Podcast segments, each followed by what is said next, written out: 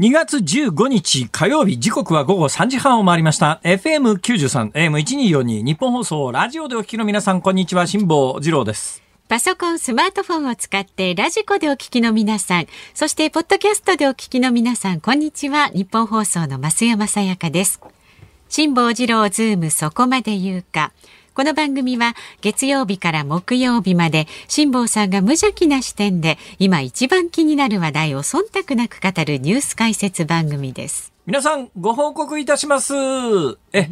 えー、よじ台後半のお楽しみというかですね、よじ台後半に中継コーナーというのがありまして、えーはい、中継コーナーで、えー、水曜日木曜日担当の吉田ゆきちゃんというですね、えーえー、セントフォースというあの日本で一番あの美人女子アナが多いと言われている事務所の所属の方ですよね。えーえーえー、あの吉田ゆきちゃんがですね、えー、明日から復帰をされるという噂を聞きまして、よかったですね。よかったですね。うんうん、だからね、うん、これが本当にこの間から大問題になってて、今若干状況は緩和されてますけれども、えー、濃厚接触者になるよりもかかっちまった方がかかっちまったと判定される方が社会復帰が早いっていう説がありまして、はいはいねはい、ある意味それの典型例じゃないですけども、ゆきちゃん先週お休みして、はい、もう明日復帰で、これはあのありとあらゆる制度上合法っていうか、えー、それで OK だということで、えー、当然いいわけですけれども、えーえー、その吉田ゆきちゃんがあのうーん待機中に東京都から送られてきた食品セットみたいなやつをね、はいはい、ゆきちゃんのツイッターに上げてるんですが、うん、これがですね東京都だけの話じゃなくてですね、うん、最近これだけオミクロンが広がってくると、ええ、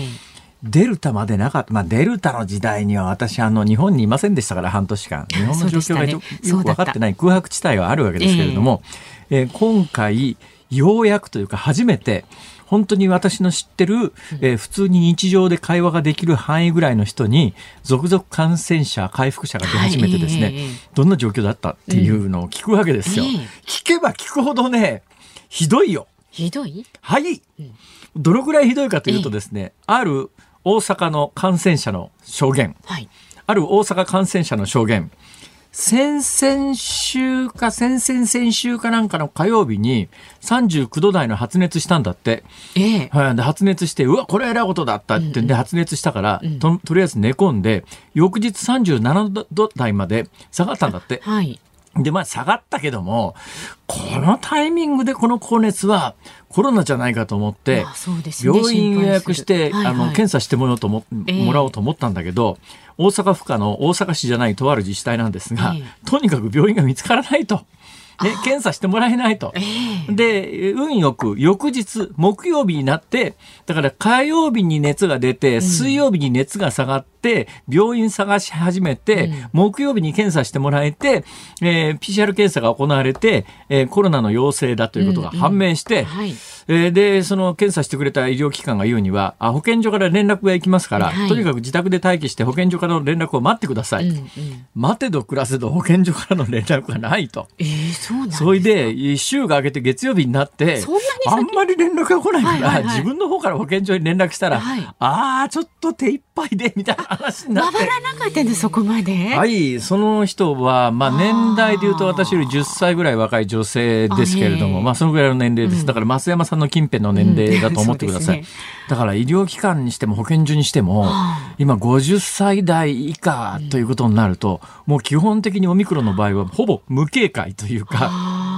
うっちゃっとく状態本当はうっちゃっとかないんですけど制度上うっちゃっとけないんですけど、えー、もう手いっぱいでうっちゃっとかざるを得ないとでこれが、まあ、いわゆるだいよん波ぐらいまでだったら、えー、保健所は徹底的にその感染者の周りの濃厚接触者っていうのをこう洗い出してですね、うん、追跡してましたね濃厚接触者一人一人をついこれが当時大変だからって話だったんだけども、えーうん、でもやってたんですよそれ制度上そうなってますから、うんはい、でオミクロンでも今そう制度上はなってるんだけども、はい、もう無理だと、うん、人数増えすぎちゃって追いつかないそれで、で濃厚接触者の洗い出しも行われず月曜日になっても連絡が来ないんで、えー、自分から保健所に連絡したらあすいませんすいません手一杯で連絡が遅れてましたあの今から食料を送りますからって言われていやいやもうね症状もないし、えーえー、で一応まあ感染者ということが分かってるから、ねはい、国が決めた待機日数だけ家にじっとしてようと思って家にいるんだけれども、うん、あの食料も今こんな時代だから冷蔵庫開けりゃあるし、うん、もう別にいいですよって言ったんだけど、いやそういうわけにいかないから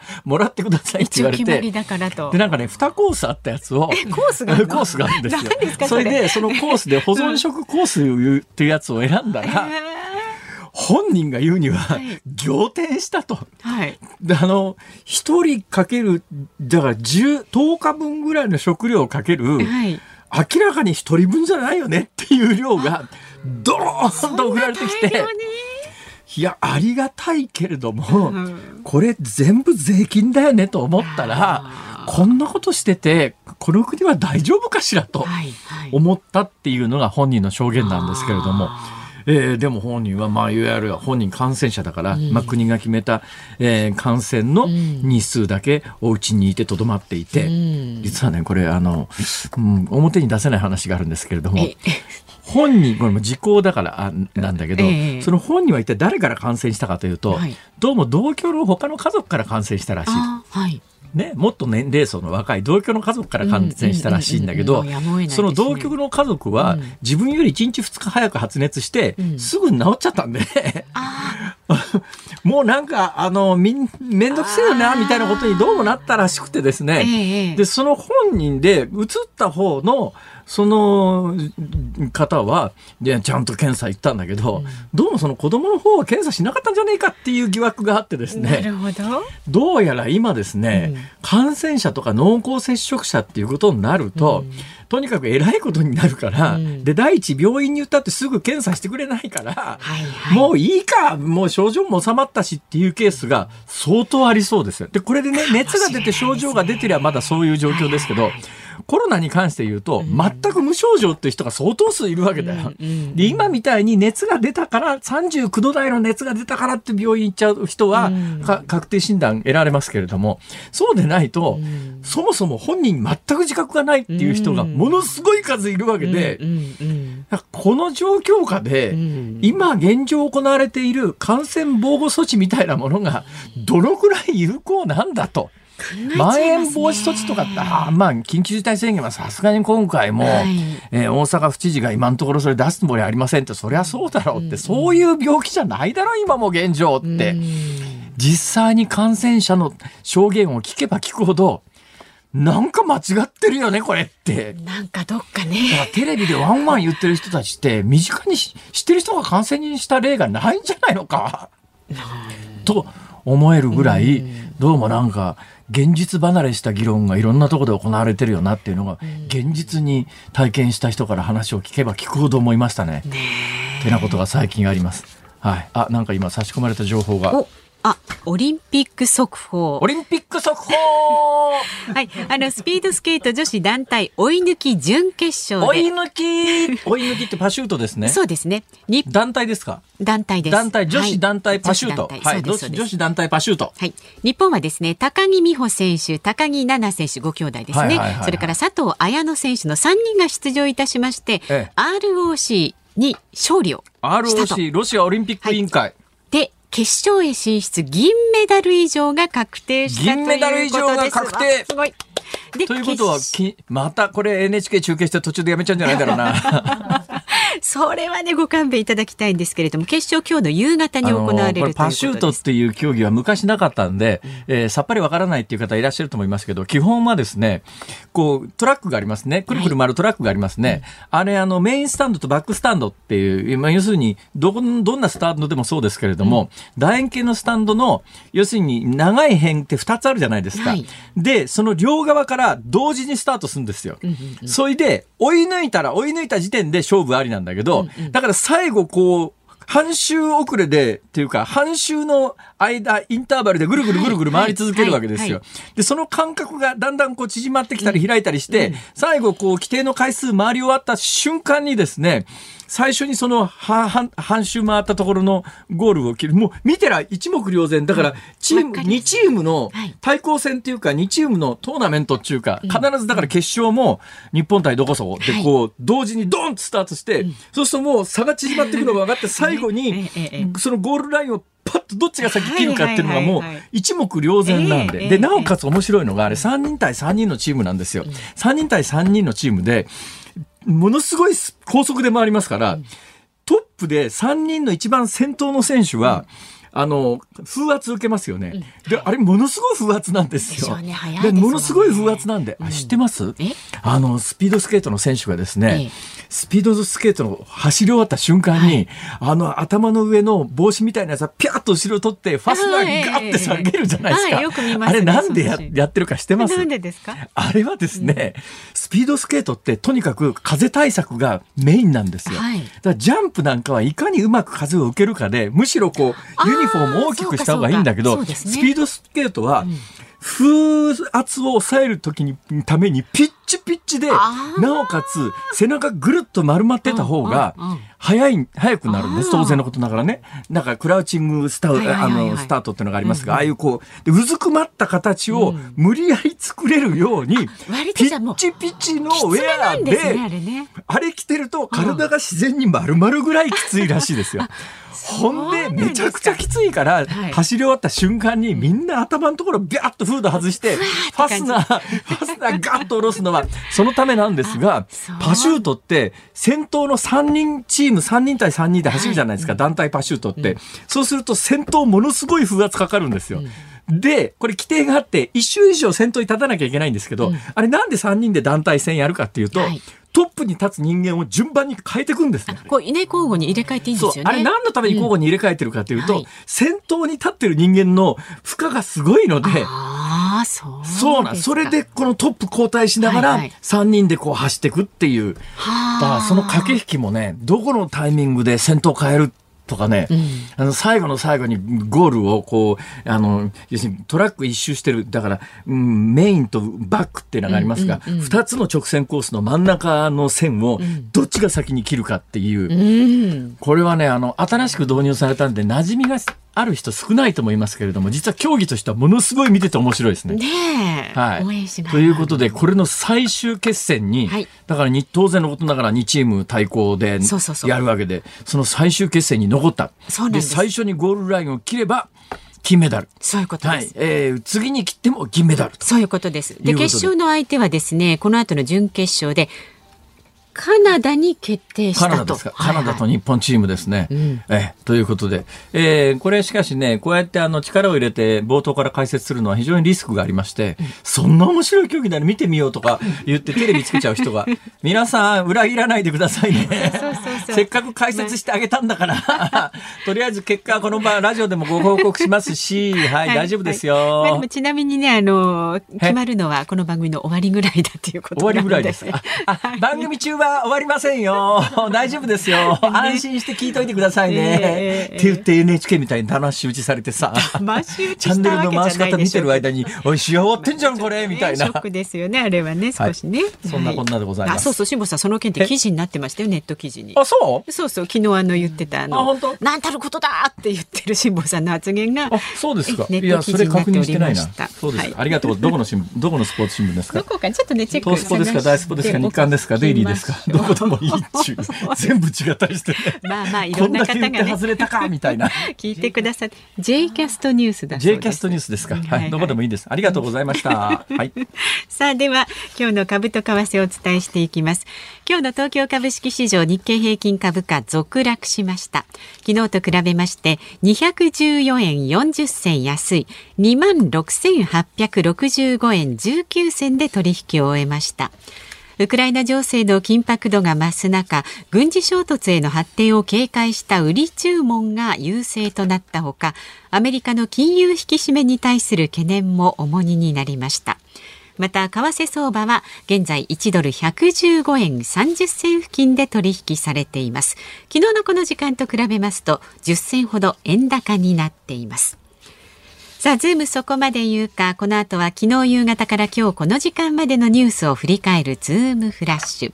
で、よじ台にズームするのは生乳の大量廃棄問題ありましたけれども、さんがつの末からも深刻にというニュースにつきまして、食品ロス問題ジャーナリストの井出留美さんにお話を伺います。ごじ台はアラブ諸国がウイグル人を拘束というニュースにズームします。番組ではラジオの前のあなたからのご意見、今日もお待ちしております。メールは ズーム アットマーク いちにーよんにー ドットコム。番組を聞いての感想をツイッターでもつぶやいてください。ハッシュタグ漢字で辛坊治郎、カタカナでズーム、ハッシュタグ辛坊治郎ズームでつぶやいてください。で、今日のエンディング、えー、リクエスト、ズームオンミュージックリクエストは、そうですね。パシュートを聞きながら見ながら聞きたい曲。パシュートを見ながら聞きたい曲、はいえー、追い抜き競技ですね。スケートにおける追い抜き、はいはい、パシュートは追い抜きだと思いますね。日本語に直すとね。追い抜きって意味なんですか。はいえー、さっき追い抜きって言わなかったですか、松山さん。いやいやあのパシュートが英語で。いやパシュートは何語？パシュートですね。パシュート、パシュート、はい、なんか英語っぽいですけど、ぽいですけど、はい、適当なことを言えませんので、一応これあの公共の電波を使ってますから、あからさまに嘘をつくわけにいかないので、はいはいはい、今必死になって調べております。調べておきましょう。はい、え、あ追跡とかいう意味だそうです。ですねはい、英語ですね。英語です、はいはい、じゃパシュートを見ながら聴きたい曲、理由も添えて送ってください。さあこの後は昨日の夕方から今日この時間までのニュースを振り返るズームフラッシュです。日本放送ズームそこまで言うか、ここからは昨日夕方から今日この時間までのニュースを振り返るズームフラッシュです。政府は昨日、新型コロナウイルス対策として沖縄県にはつかまでの期限で適用しているまん延防止等重点措置を延長せず解除する方向で検討に入りました。重点措置が解除されればオミクロン株の感染拡大によるだいろく波でいちがつここのかにさんけんに対して、えー、適用して以来初めてとなります。アメリカのバイデン大統領とイギリスのジョンソン首相は緊迫するウクライナ情勢をめぐって電話会談をしました。緊張緩和に向けた外交解決の余地が残っているとの認識で一致しました。また今日岸田総理大臣がウクライナのゼレンスキー大統領と電話会談する予定であることも分かりました。今日北京冬季オリンピックスノーボード女子ビッグエアで日本代表村瀬心椛選手が銅メダルを獲得しました。じゅうななさいでのメダルは冬季オリンピックで日本女子最年少の快挙となりました。世界反ドーピング機関はドーピング検査で陽性反応を示したフィギュアスケート女子のカミラ・ワリエワ選手に北京オリンピック個人種目への出場を認めたスポーツ仲裁裁判所の裁定を受け、規定に沿っていない残念との声明を発表しました。韓国の大統領選挙が今日からおよそさんしゅうかん公式の選挙運動期間に入りました。投開票日はさんがつここのかになります。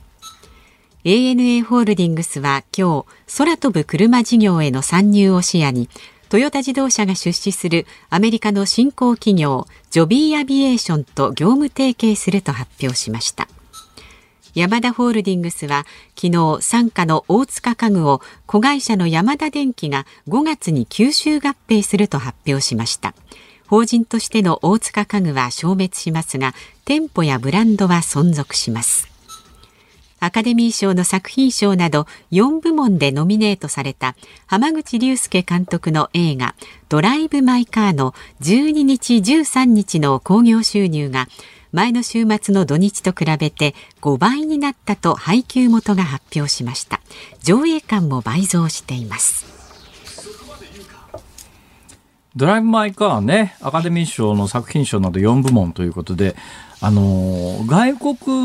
国語作品賞みたいなもので日本作品がノミネートされることはたくさん過去もあったんですが、えー、あの本ちゃんのというか作品賞にノミネートはこれが歴代初めてですからね、えー、日本作品としては。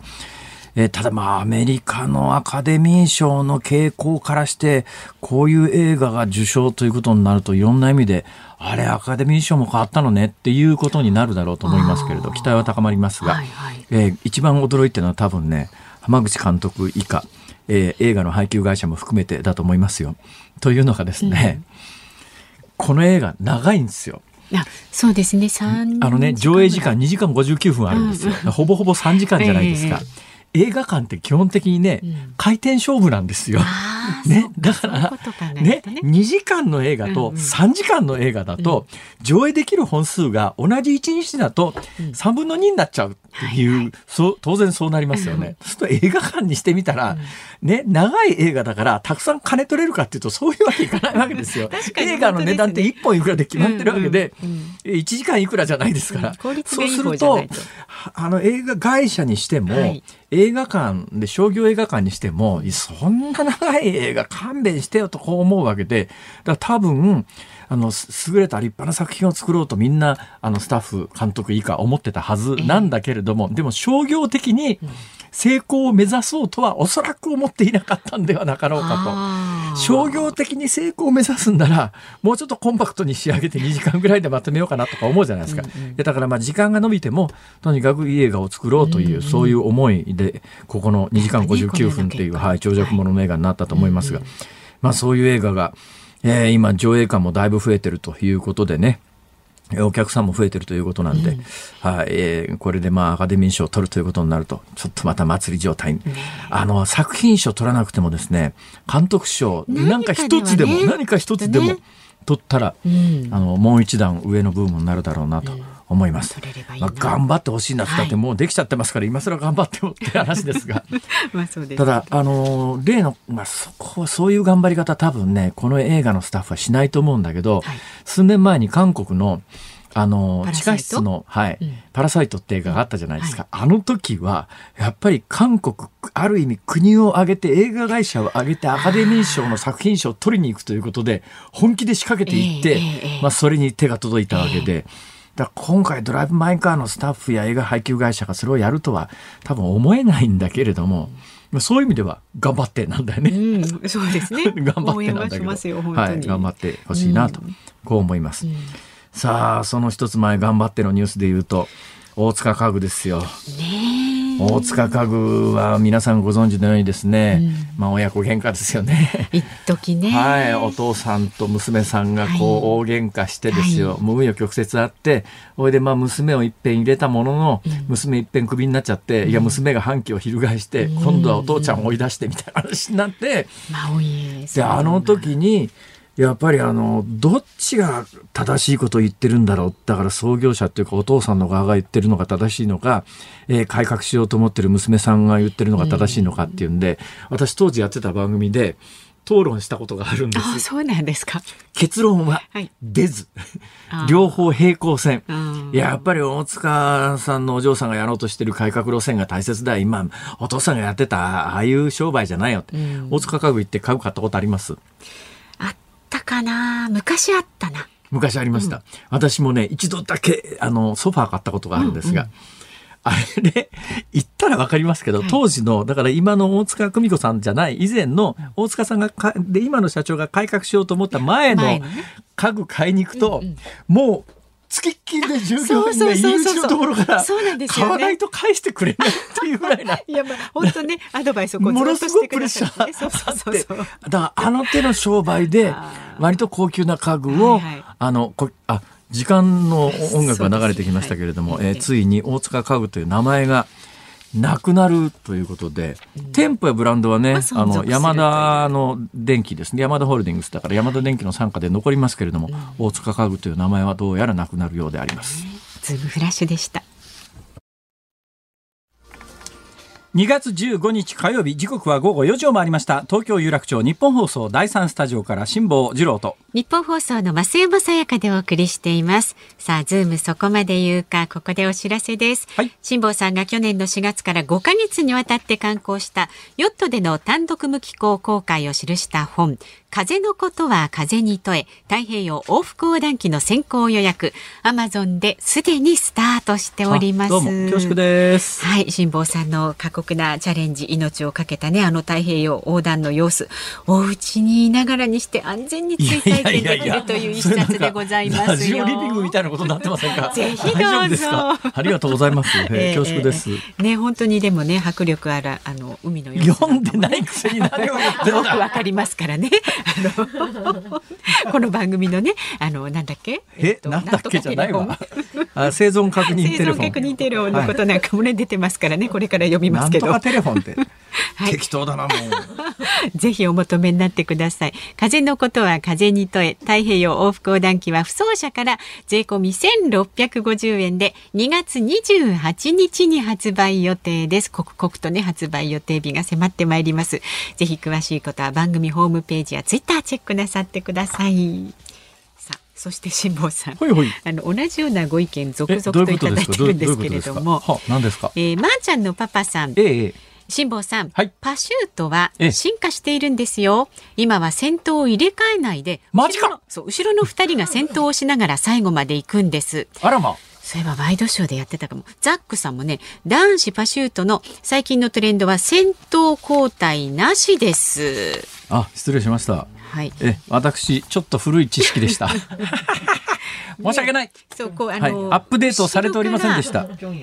押すんですよね、後ろから押すんですか。そうそうそう、ということはローラーゲームですね。ローラーゲーム、ローラーゲーム知ってますか。どういうのですか。え、ローラーゲーム知ってま、知ら、知らないですか。え、何？あのです、東京ボンバーズってのがいたんですよ。あ, あのですね、こう狭いトラックでですね、ローラースケートでぐるぐる回るんですね、はいはい。このローラースケートでぐるぐる回りながらですね、うん、あの味方の選手をこう引っ張ってこう投げたりですね、加速させたりとかっていう、それであのまあ要するにローラースケートと格闘技をこう足したようなもんなんですけど、うん、知りませんか。え、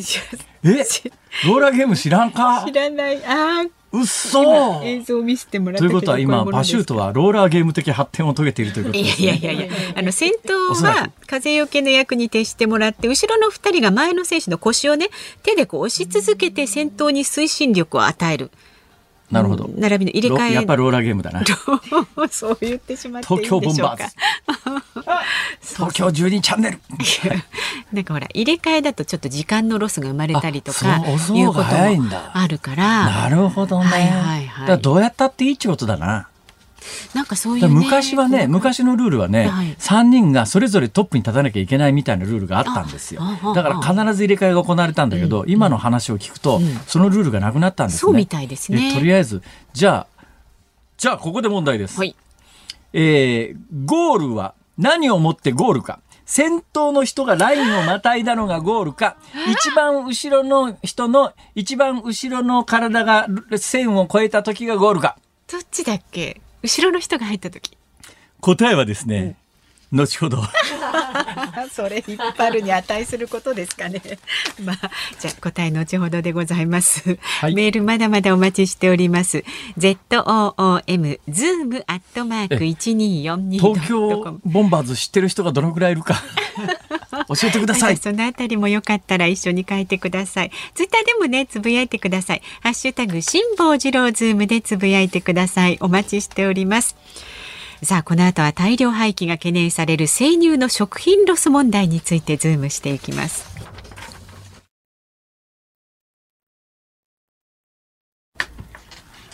日本放送ズームそこまで言うか、この時間取り上げる話題はこちらです。生乳廃棄問題、さんがつ末からも深刻に。去年末から今年の年始に懸念された牛乳や乳製品の原料となる生乳の大量廃棄。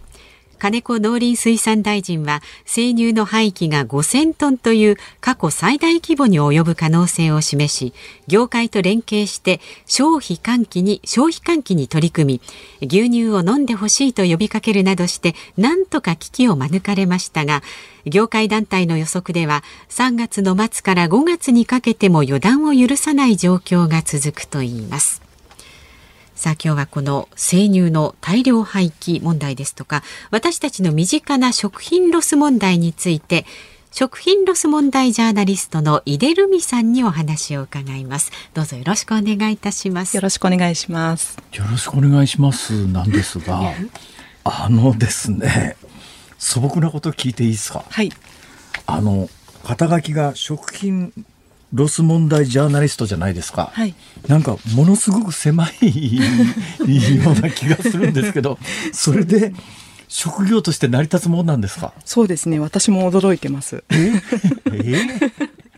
ええは成り立ってるんですよね。そうですね、はい、ですよね。もう会社を独立して、えーと、じゅうねん、はい、はい、じゅうねんめですね。今あのオフィス さんてんいちいち ですか、はい、というのをやってらっしゃるんですよね。そうですね、誕生日がさんがつじゅういちにちで、あ、まあ、これは東日本大震災と関係ないんだ、はい、あ、関係あります。 さんてんいちいち の時に、ええ、あの食料支援をして、でそこで被災地でたくさんの食品ロスを見て、はい、でその年にあの会社辞めて独立しました。あ、それで作られたのがオフィス さんてんいちいち で、はい、ここはどういう活動なんですか？その食品ロスをなくすための活動をしてらっしゃるんですか？はい、そうですね、啓発活動をしています。お、いや、私の手元にですね、えー、井出留美さんの、まあ、いわゆる今に至るこう話を漫画にしたものがあるんですけど、うん、井出留美物語、これなかなかすごいですね。ありがとうございます、えー、奈良女子大、奈良女子大、奈良女って知ってます？奈良女子大ってどういう大学か、とってもなく難しいですよ、ニュースが。とても優秀な、はい、あの、まあ、当然国立のですね、えーえーまあ、いや関西人ですか？じゃなくて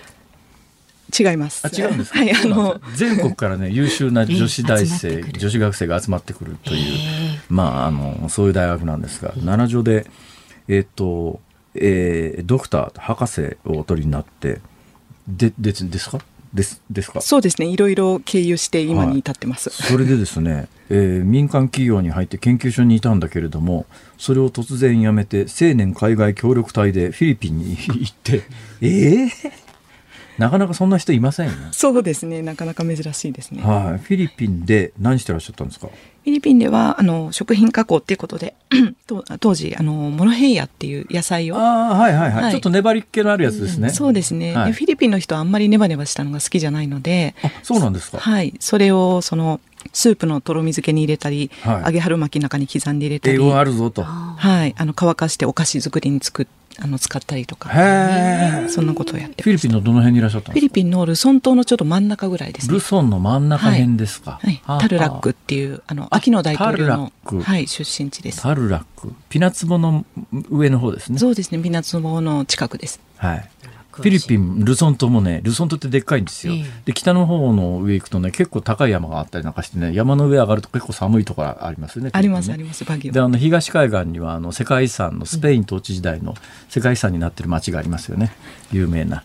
まあそんなことはともかくとしてスペイン話になっちゃうそれでフィリピンから帰ってらして、で食品ロスに気がついたとということは、食品ロスのあまりのひどさに驚いたと、そういう感じですか？そうですね、食品メーカーに長らくあの勤めてたんですけれども、えーはい、それであの さんてんいちいち が起こって、はい、食品ロスっていうことにあの驚いて、えーまあ、会社を辞めて今に至ります。現状どうなんですか？まあ、よくよく聞きますけれども、具体的になんかこうよく分かんないところもあるんですけど、はい、あ、現状ではあの徐々に減ってきてはいますが、はい、でも世界的に見るとひとりいちにちあたりでまあろくばんめぐらいに多くて、日本はそうです、はいはい、でやはりそこにはその日本の、えっと、食品業界のルールであるとか、ええ、あとはその安全性を非常にこう気にするっていうような、はい、あの性質などがあります。その辺ね、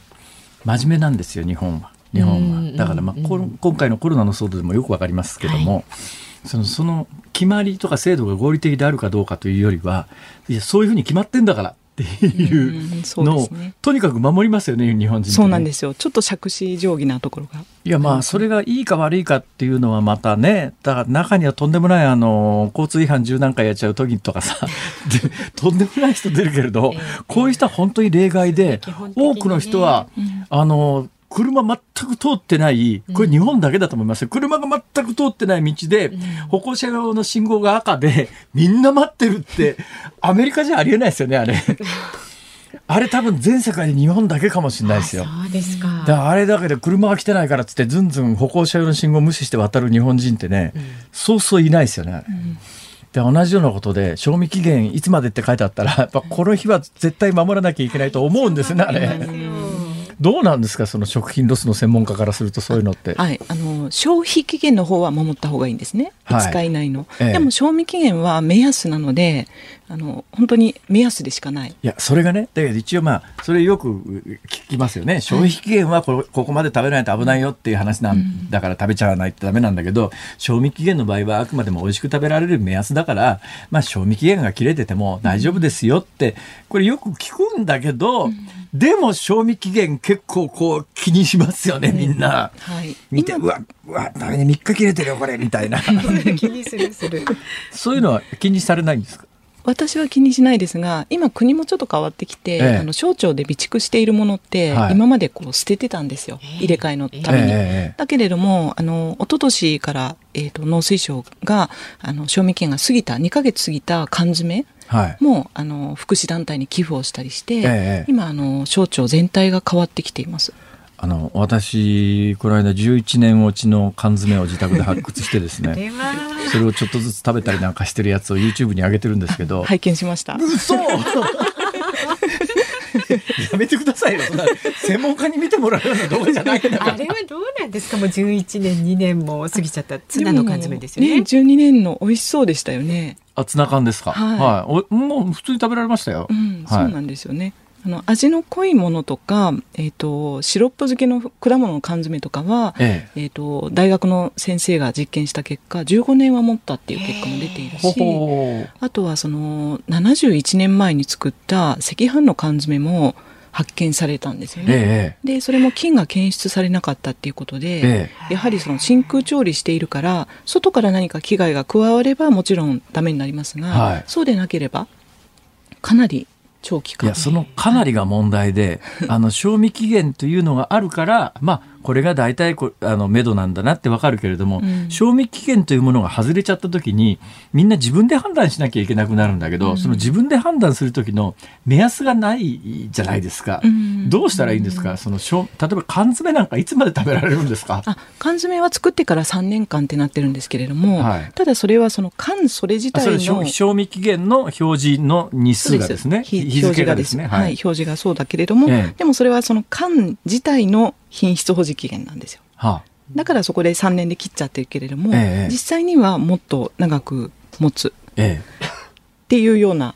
で、そのもっとがどのぐらいかが分かんないんです。それはなかなかその難しい、あの私も元食品メーカーでお客様はいっぱい聞いてくるんですけれども、はい、工場を出るまではみんな一生の条件でこう保管されていても、ええ、出てからもうつつ裏裏なんです。保管状況がわからないから一概に何年という言い方ができない状況ですか。なかなかできない。直射日光に当たってたらそれはもうあの難しいですし、高温高湿のところに、はい、あの温度が高いとか、ええ、湿度が高いところにずっと放置されてたらやっぱりダメになりやすいし、はい、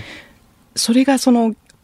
みんなどうやってやってるかっていうのがすあのバラバラなので、なるほど、ね、やはりその会社としてはもう最小限のところしか言えないっていうなんかこうジレンマがあるんですよね。なるほど。じゃあ一概にじゃあこのぐらいまでは大丈夫ですよって言えないんだ、うん、そうなんですよね。難しいところがあります。どうなんですかね、食べちゃいけないってやつもあるんですか、中には。うーん、まあ辛坊さんが食べてらっしゃったの貝とかちょっと危なそうでしたけれど貝はダメですか、ちょっと用心しないと貝差別だでもここに来てあのやはりコロナ禍で食品がその不足するっていう事態があのいろんな国で起きていて、ええ、イギリスなんかはそのガイドラインを出したんですね、コロナ禍にせんにじゅうねんに、はい、えーと、パスタだったら賞味期限過ぎても何年までは大丈夫とか、ほほジャムだったら何年までは大丈夫みたいなガイドラインを出した、えー、それいいですね。なんかそういうの欲しいですね、数字で、ね、えー、はい、まあ、日本でもその消費者庁が、えー、過ぎてもこのくらいまではっていうことで使用期限っていうのをまあ提案してるんですね、はい、でそれであのここまでだったら例えば子ども食堂とかフードバンクでも使っていただけますよみたいなのを、まあえー、去年の夏に提案をしています。それはまだ制度化されてないんですか。制度化までは行ってはいないですね。いや、それね、ぜひ制度化すべきだと思いますよ。日本人ってさっき言ったようにあのそういうの決めてくれたらあの一生懸命守るタイプなんでだから今消費期限があり賞味期限がありそれプラス使用期限って書いてあって、うん、そしたらまあ賞味期限切れてても使用期限まで残ってるからこれは食べられるなとか捨てるのやめようとかって判断ができるじゃないですか。今一律賞味期限過ぎてたらとりあえず捨てようってなりますもんね、うんうん、すごいもったいないなと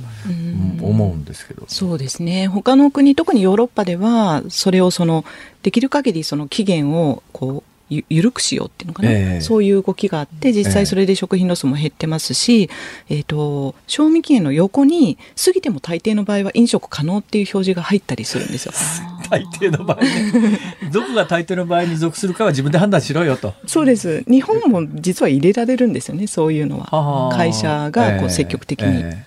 ー、でも会社としては、えーまあ、さんねんで決まってんだから、賞味期限で食べないんだったら捨ててくれて新しいの買ってくれた方がいいやって思いますよね、それは。そうですね。そういう考えの会社もありますよね。あの去年ですか、なんか牛乳がいっぱい余っちゃってるから廃棄するぞっていうのが結構ニュースになりましたけど、はい、あれ結局どうなったんでしたっけ？はい、あれはあの年末年始は免れたんですよ。廃棄せずに済んだってことですか？はい、廃棄は免れた。あれね、もったいないなと思うのは、私あの、うん、去年から今年にかけてもう、まあ、単に好きだから行ってるだけですけどごかいほど北海道に行ってるんですが、あの帰りに土産物でバター買いますよね、はい、相変わらず相当高いんですよ。んそんなに牛乳余ってるんならもっとたくさん作って安くならないのかと思うんだけど、その余ってる牛乳を捨てずに使うわけにいかないんですか？使ってましたね。その特に年末年始ももうフル稼働で、はあ、みんなバターとか。それでも余っちゃうってことですか？それでも余っちゃうし、あとはその飲食業界がコロナ禍でストップしちゃったんですよね、えー、あれが非常に痛かったというか、使いようがなくなっちゃったと、うん、はい、でそのバターも賞味期限があるので、えー、業界だとその手前に販売期限っていうのがあるので、はあ、うん、どうしてもその作るはいい、みんな作ってたんだけれども、作ってもこう在庫が積み上がってるっていう状態だったんですね。販売期限って私はあの初めて聞きましたけど、今手元にですね、はい、江出さんがお作りになった、なぜコンビニでは消費期限の切れていないカツ丼を買えないのっていう、はい、そういう冊子があるんですが、これもしかしてそういうことですかね？そうなんです。あの販売期限だけじゃなくて、その前に納品期限っていうのもあるんですね、はあはあ、だから賞味期限がもしろっかげつのお菓子があったとすると、ええ、最初のにかげつさんぶんのいち、はい、で、えーメーカーはもう納品しないといけないんですよ、お店に。はあ、それ過ぎちゃったらもう納品できませんって。それ過ぎちゃったものどうするんですか？あのー、過ぎちゃったものでメーカーの手元にある場合は。そうですよ、もうメーカーが処分しないといけない。え、それで処分なんですか？そうです。だってそれでまだ賞味期限あとよんかげつも残ってるわけでしょ？残ってます。残ってるけれども、もうどうにかメーカーメーカーがどうにかしないといけない。あらまあ。納品期限があって、その次の販売期限が、えー、とよんかげつで切れると、ええ、そうするともう棚から撤去なんですよ。へえ、よんかげつなの、はい、あ、そうですか。そういうさんぶんのいちルールっていうのがあって、国としてもじゅうねんぐらい前から一生懸命こうそれを緩和しようってやって。それって誰が決めてるもんなんですか？業界が自主的に決めてるもんなんですか？そうですね、法律ではなくって、ええ、あの召喚集って言われる、まあ、いわゆるルール、えええー一説にはスーパーが、大手スーパーが、はい、えー、きゅうじゅうねんだいせんきゅうひゃくきゅうじゅうねんだいに決めて、ええ、で他のスーパーも追随したっていうふうに言われています。いやでもね、ちょっとね、マスコミもちょっと悪いなと思うのは、あの一時期これもう本当に何年かごとに食品偽装とか賞味期限切れってニュースになるんですけど、うん、なんかちょっと棚に賞味期限が切れてるものが置いてありましたっていうと大ニュースで大騒ぎして、ワイドショーで朝から晩までやったりするじゃないですか、うん、あれだって賞味期限って別に食べられるわけでしょ？そうなんですよね。それおかしくないですか？おかしいんですよ。でペットボトルのミネラルウォーターも賞味期限が入ってるんですが、これも飲めなくなる期限じゃないんですね、ええ、あのずっと置いとくと水が蒸発するので、ここに書いてある容量入ってなくなっちゃうんですよ、はい、そうすると、はい、計量法っていう法律に抵触するっていうことで売れなくなっちゃうから。計量法なんですか？はい、そうなんですよ。いろんな法律が食品は絡んでいるので。あ、そうですか、はい、いやしてました、増山さん、えー、私もね実はそんなに最昔からしてたわけじゃないんですが、はい、ペットボトルって完全に密封されてるように見えるじゃないですか、うん、あれあのペットボトルの素材の隙間に、うん、素材の隙間自体に分子の隙間みたいなやつがあって、うん、そっからいやいやその今鍋谷君が蓋、蓋のところを触ってますけど、そうじゃなくてペットボトル本体からもじわじわ抜けるんですよね、はい、これ本体からもペットボトルの本体の分子の隙間みたいなところから抜けるんですよ。だからほっとくとどんどんっていうか、まあどんどんじゃないけどちょっとずつ中の水が蒸発していくっていう、そう、ね、そういうことですよね。そうなんです。だからもう全国でこういうの備蓄してると思うんですけれども、過ぎたら捨てないでほしいんですね、うん、はい、もったいないですもんね、はい、結構そういう事例が多いんですよ。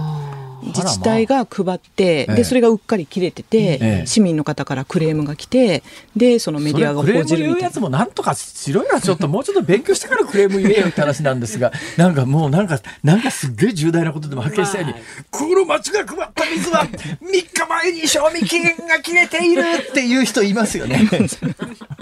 それだけ律儀にねあのなんかすごいこと発見してみたいにっていやいやいやもう落ち着いて落ち着いてってやつなんだけど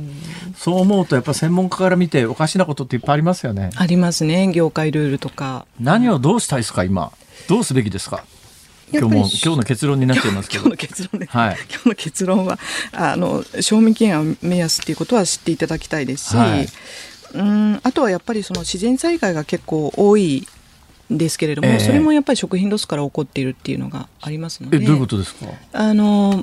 えーと、日本だと燃やしたりとか、はいはい、あと他の国だと埋め立てたりしてると、はい、やっぱり二酸化炭素が出たり、メタンが出たりして、ね、単に食料が無駄になってるだけじゃなくて、はい、処分するときに、はいえー、温暖化の原因作っちゃったりしてるということですね。そうなんです、うんはい、うーんということは世の中で起きてることの根幹に関わるから、ね大きな問題ですね、だから私のようにですねまあでもそれもやりすぎはねちょっと体に、ね、影響があるようなことは気をつけてほしいですよね。いや体鍛えるんだよいやあの個人の判断ちゃんとね自己責任でそれお願いしますということで今日は食品ロス問題ジャーナリストの井出留美さんでした。どうもありがとうございました。日本放送辛坊治郎ズームそこまで言うかをポッドキャストでお聞きのあなた、いつもありがとうございます。増山さやかです。お聞きの内容はポッドキャスト用に編集されたものです。辛坊治郎ズームそこまで言うかはラジオの エフエムきゅうじゅうさん エーエムせんにひゃくよんじゅうに に加えてラジコでもお聞きいただけます。ラジオラジコではポッドキャスト版にはないコンテンツが盛りだくさん。アトムさん、吉田ゆきちゃんの中継企画、さらに辛坊さんが夕刊フジの気になる記事を解説するコーナー、そして辛坊さんが聞きたい曲をお送りするズームオンミュージックリクエストなど、ポッドキャストでは聞けないあんなことやこんなことがいっぱいです。ポッドキャストを聞いた後はぜひラジオラジコで辛坊治郎ズームそこまで言うかをお楽しみください。にがつじゅうごにち火曜日、時刻はごごごじを回りました。辛坊治郎です。日本放送の増山さやかです。ズームそこまで言うかではこの時間はまずズームオンミュージックリクエストをご紹介していきましょう、はい、ありがとうございます。たくさんいただきましたよ。へへ今日はパシュートを見ながら聴きたい曲ということでしたね、はいはい、えルールがあの数年前から変更になっているというのを気がつかずにさっき嘘を解説してしまいまして正しくは皆さんに教えていただいた通りです。ありがとうございました、はい。えー、まずはごじゅうきゅうさい兵庫県神戸市のイバリコ豚さんです。イベリコ豚じゃなくてイバリコ豚さん、ズバリ布施明の霧のパシュートマシューコいやいやいやダジャレかいダジャレですね。それから、えー、大阪府池田市のつっちーくん、チャゲアンダースカの太陽と埃の中でをリクエストします。追いかけて追いかけてもつかめないものばかりさと歌詞にあります、ね、というね、頑張れ日本って書いてます。それから神奈川県茅ヶ崎市のファイヤー達成でのんびりさん、へへ初めてメールいたします。パシュートを見ながら聴きたい曲は爆風スランプのランナーです、うんね、走る走る盛り上がりますね、うん、ちょ確かにゲームの展開に合うと思います、うん、ビージーエム としては最高ですね、はい、いいですね、はい、上尾市よんじゅうさんさいのとぼしあぶらさんはですね、パシュートといえば東京ボンバーズ、東京ボンバーズといえばローラースケート、光源氏なのでパラダイス銀河お願いしますはありがとうございます、えー、やっぱり東京ボンバーズ知ってらっしゃる方もたくさんいらっしゃるということですね。そのメールもねごっそりいただいてるんだけど、その目の前に積もってるそうなんですよ大量にいただいてるメールはもしかして東京ボンバーズ関連ですか。ボンバーズついてでこれ以外にもねたくさんいただいてるそうなんです。ありがとうございますやっぱり東京ボンバーズ本当に一世を風靡したんですよはいはい、はい、もうこのスタジオにいる誰もが知らなかったっていうのは私衝撃でしてね昭和は遠くなったわちょっととりあえずリクエストの方、はい、東京都のディアさん、久保田利伸のララララブソング、はあはあ、回れ回れメリーゴーランドね。それからカプリコーンさんはですね、宇多田ヒカルさんのオートマティックをリクエストします。なんで？スピードスケートのあの膝を曲げた中腰の姿勢は宇多田ヒカルさんがオートマティックを歌っている時の姿勢よりしんどいはず。あのプロモーションビデオとかミュージックビデオがねちょっとかがんで宇多田ヒカルさんそんなしんどい格好で歌ってるんですか？そうそうそう、あのかがんだ感じで、ねえー、歌ってるものがあります。オートマティック、はいえー、栃木県真岡市よんじゅうにさいの光直ディスクさん。へへ、えー、今日のリクエストテーマチームパシュートを見るときに聴きたい曲はザ・ピーナッツ恋の風雅です追いかけてるからねそうそうそう、はあ、それからザ・ピーナッツ、うん、うーん多分このスタジオにいる人は誰も知らんでしょうね。東京ボンバーズ知らないぐらいだから、ザ・ピーナッツ現役で聞いたことある人なんてああもうほとんどいない。寂しいねそれ。黙ってます、はい、葛飾区ごじゅうごさいの城南島の正春さんかな。え桜田純子さんの追いかけて横浜リクエストします。やっぱりほら追いかける系のもの、追いかける系がね、うんうんええ、横浜市のガラリンさんは安室奈美恵さん、奈美恵さんのえー、チェイザチャンスをよろしくお願いします。やっぱチェイスですね。そうそう、えー、抜きつ抜かれつ、はい、茨城県取手市の秀吉さん。おサインは ブイ をお願いします。歌詞に若い夢をトスパストスパストスパスとありますが、それを聞いているとパシュートと聞こえてきますと。ああ、空耳、空耳系ですかそうそう、空耳系ですね。だんだん広がってきますけど、はい、よんじゅうろくさいの江戸川区メタルヘッドお高屋さん。お追い抜きということで山本幸太郎走れ幸太郎はどうでしょう。あ、うん、山本幸太郎さん私一緒に食事したことあります。あ、そうなんですか、はいまあ、それだけの話ですがすいませんエピソードないんですか、はいえー、沢田健二さんの時をお願いしますというチャーリー アールゼット さんからもねいただいてます。背中にパシュート背負ってましたよね。いやパラシュートですそれそれ突っ込むの難しいよそれこれまた知ってる人何人いるの世界だろそれだんだん、まあ、昭和集がプンプンしますけど本当にねわかりました、はい、ということで、うん、そうだな爆風スランプランナー、あランナーなんかね、はい、ちょっとイメージぴったり合いますね。じゃあお願いします。エンディングリクエストです、はい、メール一つぐらいの紹介しましょうか、はい、メール東京ボンバーズ、はい、東京ボンバーズね。千葉県の暴走戦士さん、東京ボンバーズよく覚えています。昭和ごじゅうねん頃土曜日の夜しちじ土井勝さんの実況ミッキー安川さんも出られていました。あ土井勝さんって言ってもね料理研究家の方じゃないんですよ。違いますよ。そうそうそう違う土井勝さんですよ。そうですよ、はい、土井勝さん料理研究家の土井勝さんが実況してたらおかしいでしょうねそれ、はいえー、小泉博さん佐々木陽子さんが中心選手でした、えー、味方選手の腕を引っ張ってグイーンと前へ出すホイップ懐かしいです。そうなんです。あそれで言ったらさっきのあのパシュートのゴールはどこかという答え合わせをしておきましょう。そうそうそうあれもですね、はいえー、先頭がもしね、うん、入った時だとすると、うん、後ろのふたりで前のひとりをぶん投げるみたいなことを、うん、いやーとしだすとそれはマスカローということであれさんにんチームで走っていてさんにんめの最終ランナーというかさんにんめの、うんえー、前足の前足ってなんていうかなあのブレード、はい、ブレードが、うん、あのさんにんめのブレードがラインを切ったところがゴールです。さんにんめの方はもう極力自分の前足をガーッと出せばいいってこと。だから競馬の馬でも賢い馬は下出すって言いますからねいやまあいいじゃないですか、まあ、その今の正解は、えー、番組中に構成作家の鍋田君が日本スケート連盟に電話をして聞いてくれました。じゃあもう正しい情報ですね、はいえー、間違っていたら日本スケート連盟の責任ですはい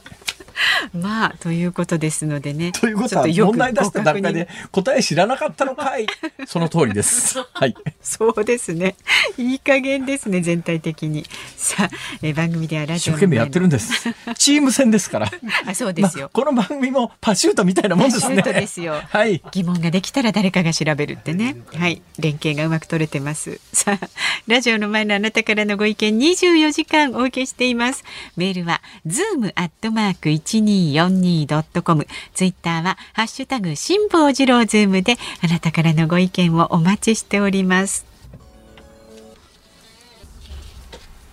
ズームそこまで言うか。今日最後にズームするのはこちらです。アラブ諸国がウイグル人を拘束。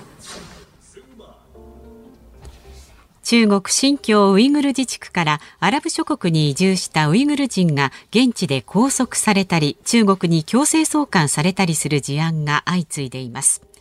中国が経済的につながりの深いアラブ諸国に拘束や送還を要請。欧米メディアや亡命ウイグル人の組織世界ウイグル会議の幹部は、アラブ首長国連邦 ユーエーイー にブラックサイトと呼ばれる中国の秘密収容所がある可能性も指摘しています。まあ、これは今朝の産経新聞が朝刊で伝えたニュースですけれども、はい、うんまあ、読めば読むほどひどいことになってるよなと、はいはい、でそのアラブ諸国がウイグル人を拘束っていうことなんですが、その拘束してるという国々は、えー、ほぼほぼ共通してまして、いわゆる西側あのアメリカやヨーロッパでの民主主義というのが、まあ、実質上機能していない、まあ、王様が支配する国であったり、うん、でそういう国はですね、欧米諸国に民主化してないとかいうことをいや言われたくないんですよ、えー、言われたくないんですよ。で中国はそういうことを言わずにあのお金援助してくれるんですね。で中国はなんで言わないかというと、中国はそんなこと言う資格はないわけですから。でそういう国ってね、ん我々日本人が考える以上に、例えばアフリカだとかなんだとかものすごく数が多いんで、こういうところに中国が今すごい勢いで経済進出してるんだけれども、進出される側にしてみても、欧米みたいに民主主義が機能しないとお金払わないみたいなこと言わないし、あの中国はそういうことに目をつぶってくれるからということなんだけど、これ具合も悪いよなと。でなんでそもそもそもそもの話なんだけど、はい、新疆ウイグル自治区を今中国共産党、まあ、中華人民共和国が支配しているという構図自体がちょっとそもそも無理があるよね。なんでそんなことになっちゃったかというと、今の中国が意識する中国の領土っていうのは、あの歴史上中国って、まあ、何年前から存在するかって諸説あるっていうか、時代に応じて全く大きさ、えー、国の大きさ違うんですよ。日本みたいに、いや昔から日本って大体このサイズに決まってますよっていう国じゃなくて、うん、中国ってその時その時の王朝で国土面積っていうのが全く違うんですね。で中国共産党が今イメージする中国の領土っていうやつは、中国の今の一つ前の政権って清朝なんですよ。清朝が、まあ、あの革命で潰れて内戦が勃発して最終的に勝ち抜いて中国共産党が支配するんだけど、今の中国共産党がイメージする中国の領土っていうのは、歴史上中国の領土が一番広かった一つ前の清朝最大半島っていう言い方するんですが、清朝が一番たくさん面積広げたところが中国の領土ってイメージなもんだから、もともと文化的にも民族的にも宗教的にも全く違う新疆ウイグル自治区って、ここイスラム圏なんですよね。中国のいわゆる漢民族なんかとは宗教も言語も 何, 何もかもみんな違うっていうところなんだけど、うん、そもそも無理がある。でその支配されてるあの新疆ウイグルの人たちも、なんで俺たちが中国共産党の傘下にいなきゃいけないのよって当然こう思うわけですね。でまあ独立したいっていう思いもあって独立運動が行われる。でにせんきゅうねんには大規模なですね、あのー、騒乱みたいな、まあ、これ騒乱っていうのは中国共産党の側から見て騒乱だけど、うん、独立運動の延長線みたいな騒動があったわけですよ、えーはい、でこれを力で抑え込んだのね中国は。で力で抑え込んで、もう抑え込んで大丈夫だと思ってにせんじゅうよねんに習近平国家主席が就任して、はい、えー、割とすぐのタイミングでその新疆ウイグル自治区の、まあ、あのにせんきゅうねんごねんまえに騒乱が起きたところに行って、中国は新疆ウイグル自治区をちゃんとこうやってであの騒乱からごねん経ったけども統治できてますっていうことを全世界にアピールしようと思ったら、うん、習近平国家主席がそのウルムチっていう市内に入った瞬間に大爆発、爆弾、まあ、これ中国からすれば爆弾テロですよ、えー、これ明らかに習近平暗殺を狙った爆弾テロというふうに多分習近平およびその周辺は考えて、この時にはちじゅうににんが死傷してるんだけれども、これはまず間違いなく習近平本人を狙った爆弾テロと言われてます。これで激怒したらしいんです。でこっから徹底的に新疆ウイグル自治区の、まあ中国サイドの言い方だとテロ、テロリストを駆逐するっていうことなんだけど、でもさっきみたいな経緯で、本来今の中国の領土であること自体がおかしいのに、その人たちから言われりゃ、いや、それ独立運動なんでテロじゃねえしって話なんだけど、中国共産党からすりゃテロだから、テロだから抑えるんですっていう、そういう言い方。だからさっきの話で言うと、イスラム過激派に悩んでるような国は、みんな同じだから、イスラム過激派に悩んでるんだよね、同じだよね、あ、うちがちゃんと取り締まるから、みたいなことで、えー、そういうような、まあ、ある国、これ今朝の産経新聞の報道だと、アラブ首長国連邦の中には中国が声をかけておそらく作らせたと思われる新疆ウイグル自治区、新疆ウイグルの人たちを収容する特殊な施設までできているという、はいはい、こういう状況だということはちょっとやっぱりしとかなきゃいけないんじゃないのかな。そういうことの延長線でアメリカがにせんじゅうはちねんにやっぱりあの相当数ひゃくまんにんぜん後の人たちが収容所に入れられていて、去年あのポンペオアメリカ国務長官、はい、当時の国務長官が、いやこれは集団殺害に当たるっていう、これがやっぱり今世界的な認識になっていて、えー、その延長線上に今日のニュースはあると、そういう話です。ズームオンでした。ズームオンミュージックリクエストをお送りしているのは、神奈川県茅ヶ崎市にお住まいのラジオネームファイヤー達成でのんびりさんのリクエスト、爆風スランプランナーです、うん、えー、パシュートに絶対合うと思いますね。合うと思いますよこれは、はい、さあ日本放送この後は鶴光師匠と宮子様の鶴光の噂のゴールデンリクエストをお送りします。そして明日の朝ろくじからの OK コージーアップ、コメンテーターはジャーナリストの佐々木俊直さんです。取り上げるニュースは、緊迫するウクライナ情勢、現地の様子を共同通信伊藤記者がレポートします。それから昨年じゅうがつからじゅうにがつ期の実質 ジーディーピー 成長率年率プラス ごてんよんパーセント というニュースにも、えー、迫っていきます。で、明日のこの番組はですね、ズームは韓国大統領選挙について東海大学教授のキム・キョンジュさんと。マジですかそうですよ、え、明日キム・キョンジュさん、そうですそうですよ、お久しぶりですよね。やばみなんでですかもう楽しみですよ。あ、そうですね、楽しみですね、はい、えー、はい、えー、いうことで、えーえー、ズームミュージックリクエスト、はい、えー、なんだバックスランプのランナーを聞きながらお届けしておりますけれども、はい、実はですね、うん、まだ決着ついておりませんので、うん、そうそう、今日のこの後のニュース等で、えー、確認をいただく。この後引き続き日本放送をお聞きいただくと、はい、わかりますよ。 あ, ありがとうございました。以上辛坊治郎とまさやまさやかでした。また明日